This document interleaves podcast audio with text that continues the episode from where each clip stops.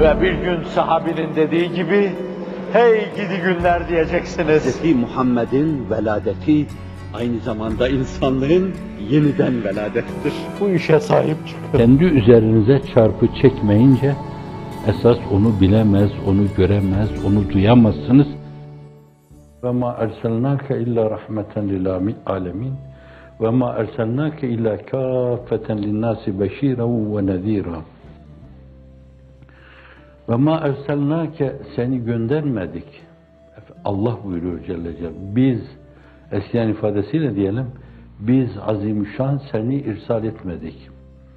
Resul olarak gönderme. Efendim vahiy demiyor orada yani. Nebi olduğu değil de Resul olduğunu vurguluyor. Resul, Allah Resulü, elçi.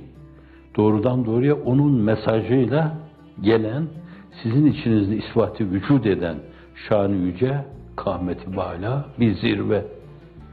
Ve ma erselnâke illa rahmeten başka değil. Ma nahiv açısından nefyeden, olumsuz yapan, illa da has için olan bir şey. Başka değil, katiyen başka değil. Çok iyi biliniz ki siz, ey benim şanı yüce nebim, Resulüm, iyi bil ki biz azimüşşan sizi sadece rahmeten lil alemin olarak gönderdik. Alemlere rahmet olarak gönderdik. Bu açıdan da insanlığın iftihar tablosu o rahmet duygusuyla, o re'fet duygusuyla, o şefkat duygusuyla, o reufiyet duygusuyla, o rahimiyet duygusuyla adeta kendini öldürüyordu.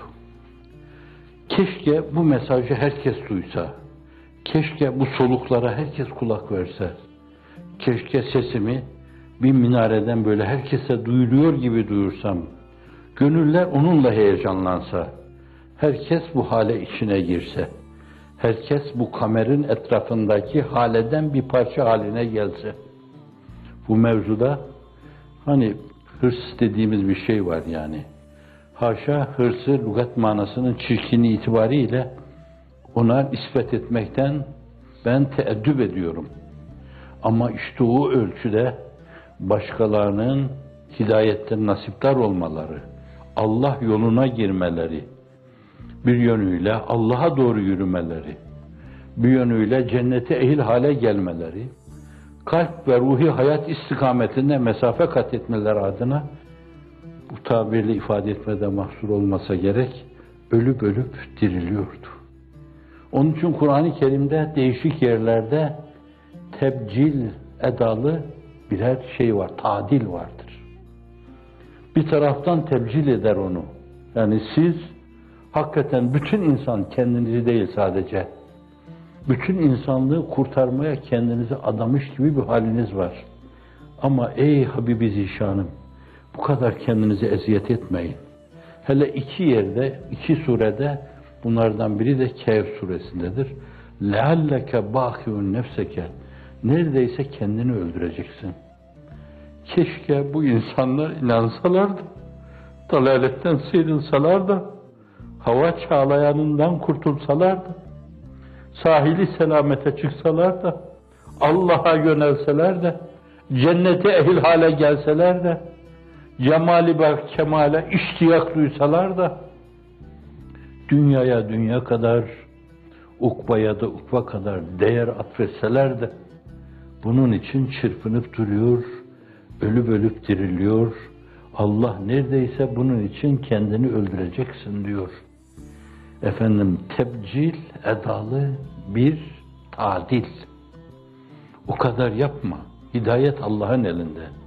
Başka bir yerde inneke la tehdi men ahbebt velakin Allah yehdi men yeşâ. Sen arzu ediyorsun, seviyorsun ki falan da falan da falan da falan da herkes hidayete ersin. Herkesin gözü hakikate açılsın. Herkes her şeyi ayan beyan görsün. Ama o Allah'ın işi. Sen hidayette bir vesilesin. Vaka o vesileliği de vurgular Allah. İnneke le tehdi ila sırat-ı müstakim. Sevgili Habibim, sen sırat-ı müstakime hidayette bir vesilesin. Vesile. Ama hidayeti yaratma gönüllerde. Onun gönüllerde tesirini yaratma ve onunla insanın teveccüh etmesi gerekli olan ufka teveccüh etmesi bu Cenab-ı Hakk'a ait bir şeydir demek suretiyle Efendimiz sallallahu aleyhi ve sellemi Cenab-ı Hak tebcil edalı tadil ediyor. Bugün millet işini gücünü bırakmış, sizi incitme peşinde koşuyor. İster taktıkları tuhaf tuhaf lakaplarla, adlarla, ünvanlarla, onurunuzla, şerefinizle oynuyor. Oysa ki siz yüce mefkurenizi ikame etme üzere kendinizi büyücü hakikate adamış insanlarsınız.